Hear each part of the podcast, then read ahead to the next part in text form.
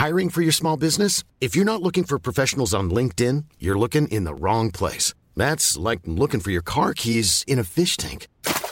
LinkedIn helps you hire professionals you can't find anywhere else, even those who aren't actively searching for a new job but might be open to the perfect role. In a given month, over 70% of LinkedIn users don't even visit other leading job sites. So start looking in the right place. With LinkedIn, you can hire professionals like a professional. Post your free job on linkedin.com/people slash people today.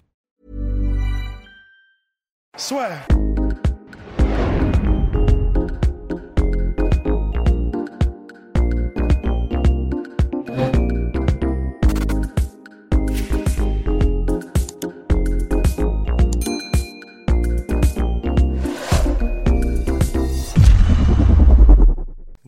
Toutes et à tous, bienvenue dans le podcast La Sœur. Re, bonjour mon cher Ross, bonjour mon cher Podium suite à un souci technique dont j'assume toute la responsabilité.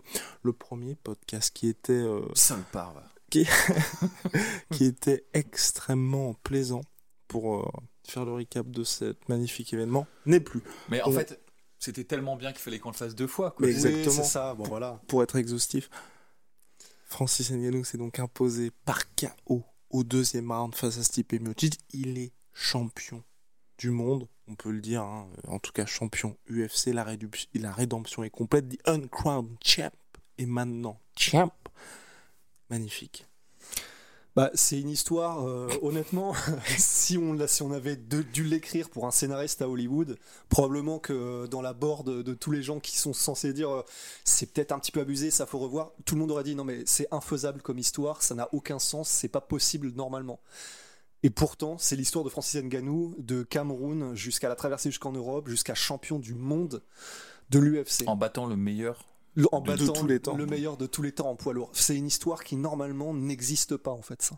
Non, mais c'est parfait. Et c'est encore mieux, finalement, d'un point de vue narratif. hein, J'entends pas d'un point de vue sportif, mais d'un point de vue narratif, c'est encore mieux qu'il ait perdu le premier combat contre Stipe Miocic. Ça rend l'histoire encore plus belle, la rédemption, l'expérience gagnée. gra- Tout est parfait. C'est une histoire qui est juste cinématographique au possible quoi. Et cette performance, mes- messieurs, donc KO au deuxième round avec un Francis patient, un Francis intelligent et qui a géré d'une main de maître. Je sais pas ce qu'on va dire, c'était lui le champion.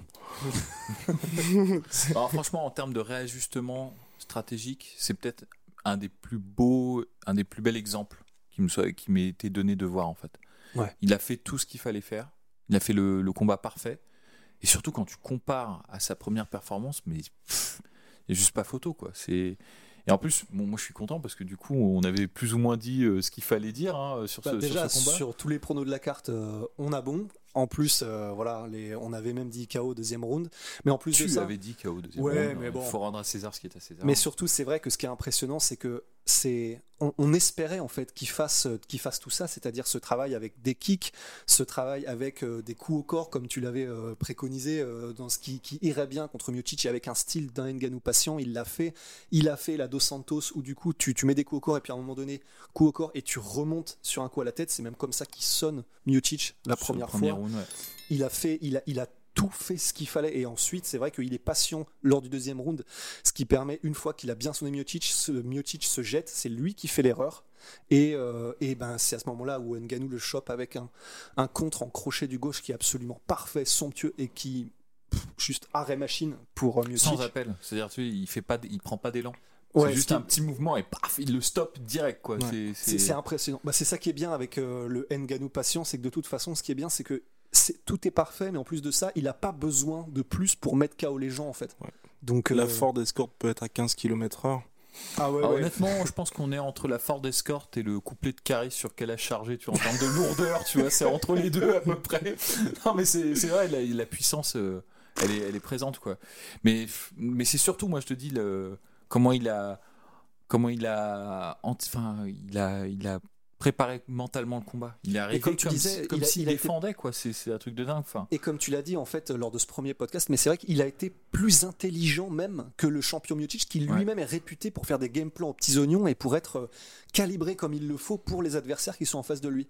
Et là, c'est littéralement Ngannou qui a outsmarté, qui a été plus intelligent dans le développement de son combat que le meilleur de tous les temps en poids lourd, quoi. C'est clair. Il l'a fait venir à lui, mais selon ses termes, pas comme dans le premier combat.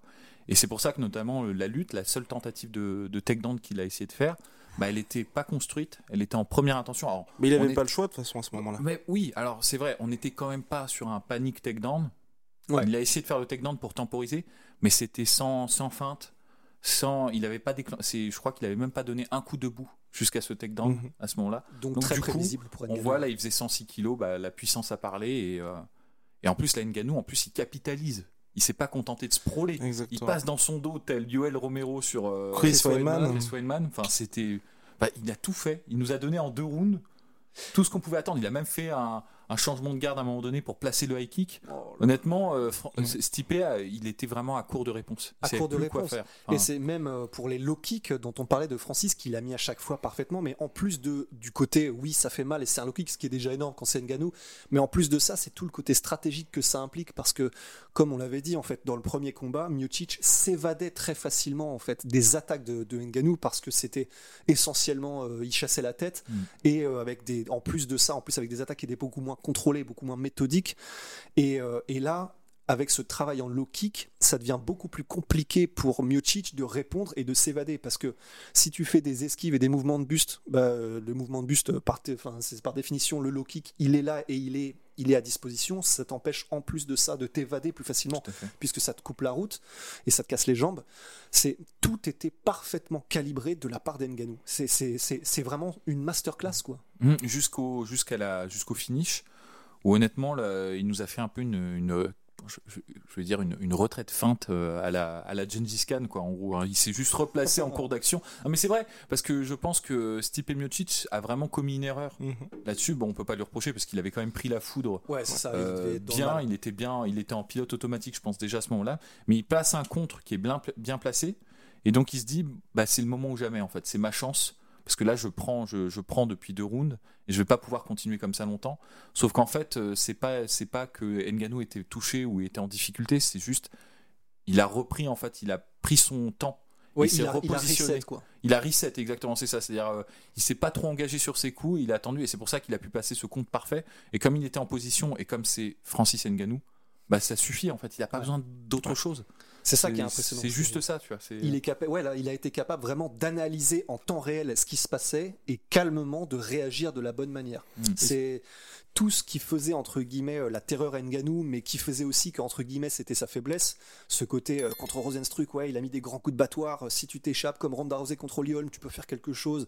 Ce côté euh, contre le premier, le premier combat contre Miocic, euh, bon bah il a pu s'évader parce que là. Avec un Ngannou qui est aussi méthodique dans son travail, ça devient très très compliqué à aborder pour n'importe qui dans la division.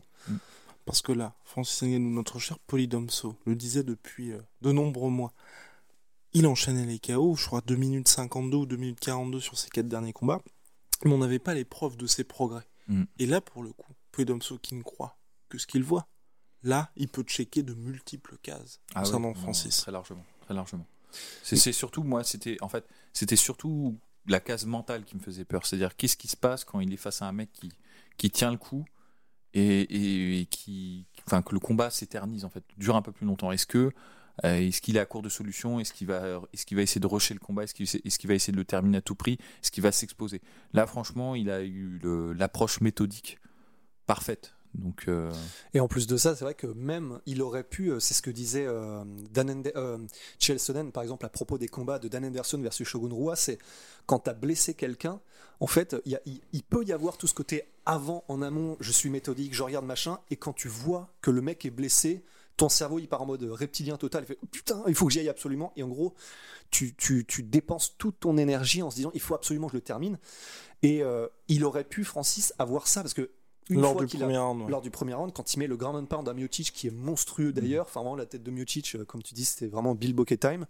Et pourtant, Francis donc a essayé de terminer, mais quand il s'est euh, retiré pour vraiment reprendre les échanges calmement, là il aurait pu avoir une espèce de faille mentale en mode oh non c'est pas possible, j'ai pas réussi à le terminer, pourtant je lui ai mis le plus possible.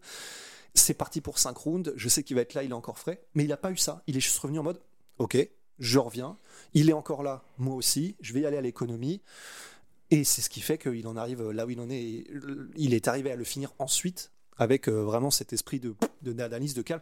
Et en plus, c'est vrai que c'est assez symbolique parce que Miocic, la manière dont il a gagné la ceinture contre Verdum, c'était un petit peu de cette manière-là, en gérant de manière calme, tranquille et posée un Verdum qui euh, rushait vers lui pour essayer de le terminer. Bah là, c'est à Ngannou de faire la même chose en fait. C'est vraiment le passage de flambeau, il est dans Mm. tous les sens quoi. Et en plus, c'est d'autant plus impressionnant qu'il a perdu le premier combat contre Stipe Miocic de cette manière-là, et qu'en plus Miocic, euh, c'est quand même un sacré joueur de poker, parce que vu les coups qu'il prend au premier round, il, il montre rien sur son visage. hein. Vraiment, c'est pour lui, c'est Ouais, Enfin, c'est Another Day in the Office, hein, juste un autre jour euh, dans le cubic. c'est c'est clair. dans le cubi. Et ce qui est important de dire, euh, mon, mon cher Host et mon cher euh, Polydomso, c'est que mine de rien, là, on ne peut pas.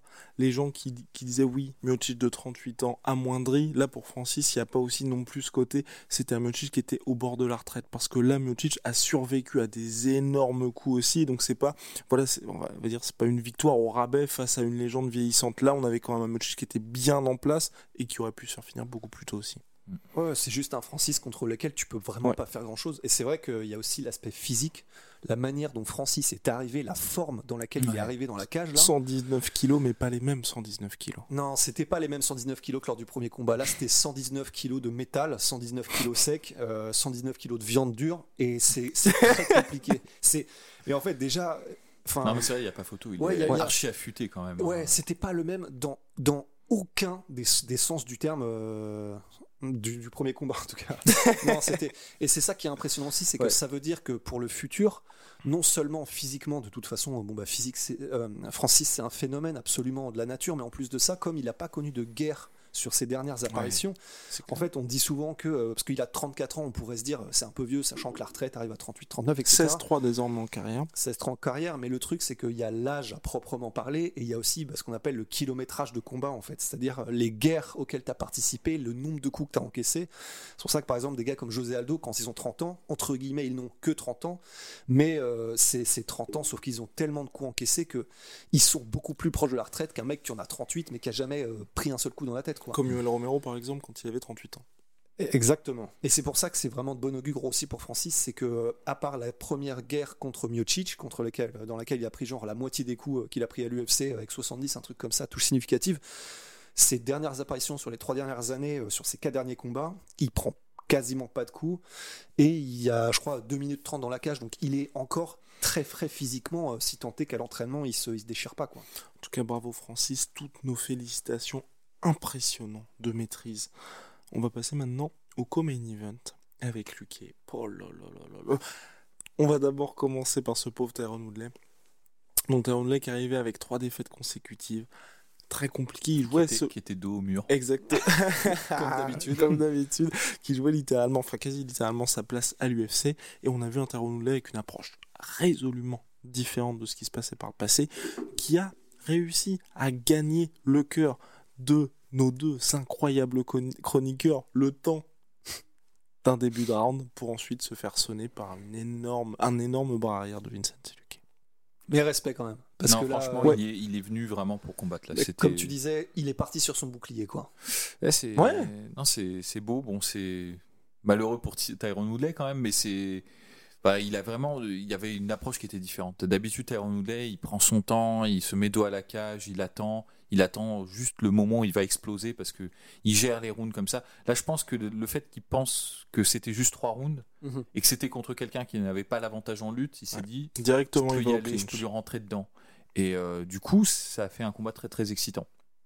Bah, super excitant, mais c'est vrai que bah, du coup, il est tombé contre un Luque qui pouvait encaisser et euh, qui pouvait lui rendre l'appareil une fois que. Enfin, c'était vraiment euh, un peu Ouais. à la Marciano. Enfin, c'est vraiment. C'est- Il encaisse, il encaisse les coups d'un cogneur absolument monstrueux en la personne de Woodley.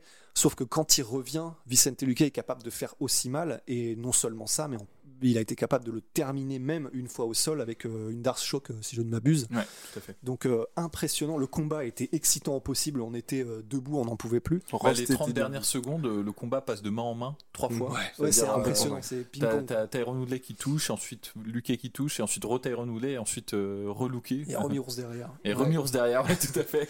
Et on souligne quand même l'intelligence de Vincent Luque, qui n'est qui n'est pas qu'un cogneur, messieurs, parce que là, il aurait pu tenter et tenter de finir Tyrone Woodley, mais non. De finir debout. de finir debout, pardon, de ouais. finir debout Et il switch, KO, il switch sur une, Exactement. sur une soumission, et c'est ouais, là toute son intelligence.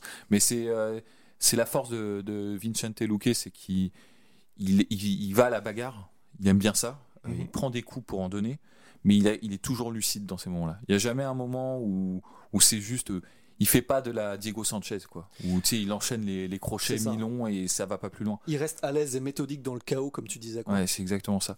Et c'est pour ça que c'est un combattant qui est très excitant. Euh, qui est dommage qu'il parle pas plus, qu'il qu'il vende un peu pas, pas plus sa personnalité parce qu'il fait que des combats comme ça. Qui fasse Donc, pas il- des call-outs un petit peu plus pertinents. Oui, oui c'est vrai. oui. Sinon, c'est clair. ouais, c'est- non, Je mais veux Fedor. c'est- c'est mal- non, parce qu'il veut Nate Diaz pour son Bah, prochain c'est- combat. C'est malheureux, mais c'est c'est vraiment malheureux. Il y, aurait, il y aurait beaucoup de choses à dire euh, là-dessus. Euh, et- mais, malheureux, mais on peut pas lui ôter que c'est un super combat. Non, mais c'est vrai, parce que c'est c'est pas malin, c'est pas super malin de sa part en fait. C'est Euh, bizarre même. euh, c'est comme s'il appelait Conor McGregor, quoi. C'est euh, même pas en rêve, quoi. Je veux dire, euh, Ouais. c'est c'est malheureux, mais c'est comme ça. Euh, mais au-delà de ça, on peut pas lui enlever qu'il fait des super combats. Et il faut profiter de ce type de combattants parce que c'est des combattants qui généralement n'ont pas une longue durée de vie Exactement. Parce qu'il bah, prend des dégâts à chaque combat. Il a une, démarche qui est euh, sacrificielle en fait euh, dans, ses combats. Donc il donne beaucoup, il est très généreux. Euh, regardez Vincent Eduqué, c'est le mieux que vous puissiez faire pour lui rendre hommage. Parce que je pense pas qu'il devienne qu'on lui laisse sa chance pour devenir champion. Je pense malheureusement pas que, ce sera le cas, sauf sauf cas de figure où il remplacerait quelqu'un au pied levé ou- voilà comme ça. Mais euh, mais il vaut le coup. Enfin c'est vraiment un mec qui est super intéressant à regarder. Non, il est super intéressant à regarder. Et puis, même si on était d'accord pour dire que c'est probablement pas un profil qu'on voit devenir champion, parce que même si ces combats sont extrêmement excitants, euh, ils sont excitants aussi parce que c'est à chaque fois un petit peu, tu sais jamais de quel côté ça va aller, euh, de quel côté le pendule va swinger. Parfois, il commence des combats, c'est serré, mais contre Wonderboy Thompson, il se fait rattraper ensuite. Parfois, c'est très serré, c'est très excitant, et il gagne comme là contre Woodley. Mais c'est vrai qu'il n'y a pas ce côté. euh, il peut s'imposer facilement contre, contre n'importe qui. Du coup, il n'y a pas ce côté surclassement où tu te dis potentiel champion. Mais en tout cas, c'est vrai que voilà, c'est ça. Profitons-en parce que c'est aussi pour ça qu'on est là. C'est parce qu'il y a le côté émotionnel quand on voit des combats aussi excitants. Donc, merci à Vicente. Et en plus, euh, moi je pense qu'une petite théorie personnelle, c'est que des profils comme ça, on en verra de moins en moins. Parce que c'est Genre old school. euh, Ouais, parce que Ouais, c'est pas dans une démarche qui est sportive, professionnelle, où tu dois gagner de l'argent et tu dois avoir la carrière la plus Mhm. longue possible et tu dois quand même essayer, éviter de prendre trop de dégâts. On va avoir de plus en plus de profils de gens qui, qui n'auront pas cette approche euh, vraiment de guerrier. Donc euh, c'est pour ça il faut vraiment en profiter pour le coup. Merci, merci Luquet. Merci Luquet. Merci Luquet, exactement. On va finir le podcast, mes messieurs. Wow, la fatigue commence à venir. Il est 7h28. Big shout out à My Sweet Protein. Moins 38% sur tout My Protein avec le code de la sueur. Moins 10% sur tout Venom avec le code de la sueur. On va bientôt parler de Sean O'Malley. Et on remercie bien évidemment les éditions Grand Angle qui vous font gagner trois exemplaires de la BD MMA Mixed Martial Arts Total Combat Round 1. Et pour participer, rien de plus simple. Ça se passe dans l'espace commentaire et c'est Rust qui va donner les règles du jeu. On en tirera 3. 3 euros gagnants au sort. Et le jeu, c'est euh, Francis Ngannou quand il est euh, quand il a commencé sa carrière à l'UFC. Il a donc Francis Ngannou a des frères et sœurs et une famille évidemment au Cameroun. Quel est le qu'est- qu'est- qu'est-ce qu'a acheté Francis pour son frère euh, avec ses premières payes à l'UFC Et bien voilà, Total Combat Round 1 aux éditions Grand Angle. C'est un truc qui, qui vaut cher. C'est un truc qui vaut très, très, très, très cher.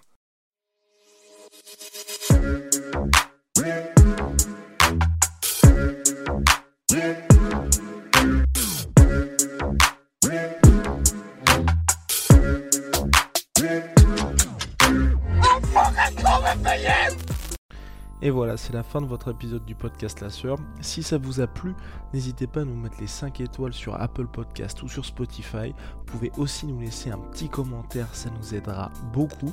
Et si vous voulez aller plus loin avec nous, vous tapez La Sueur sur toutes les plateformes ou sur les réseaux sociaux, vous nous trouverez. Et là, vous nous écoutez très certainement en audio. On est aussi en vidéo sur YouTube, mais également sur Snapchat. Là encore, vous tapez La Sueur et on sera là. Merci de votre fidélité et à très vite pour de nouvelles aventures.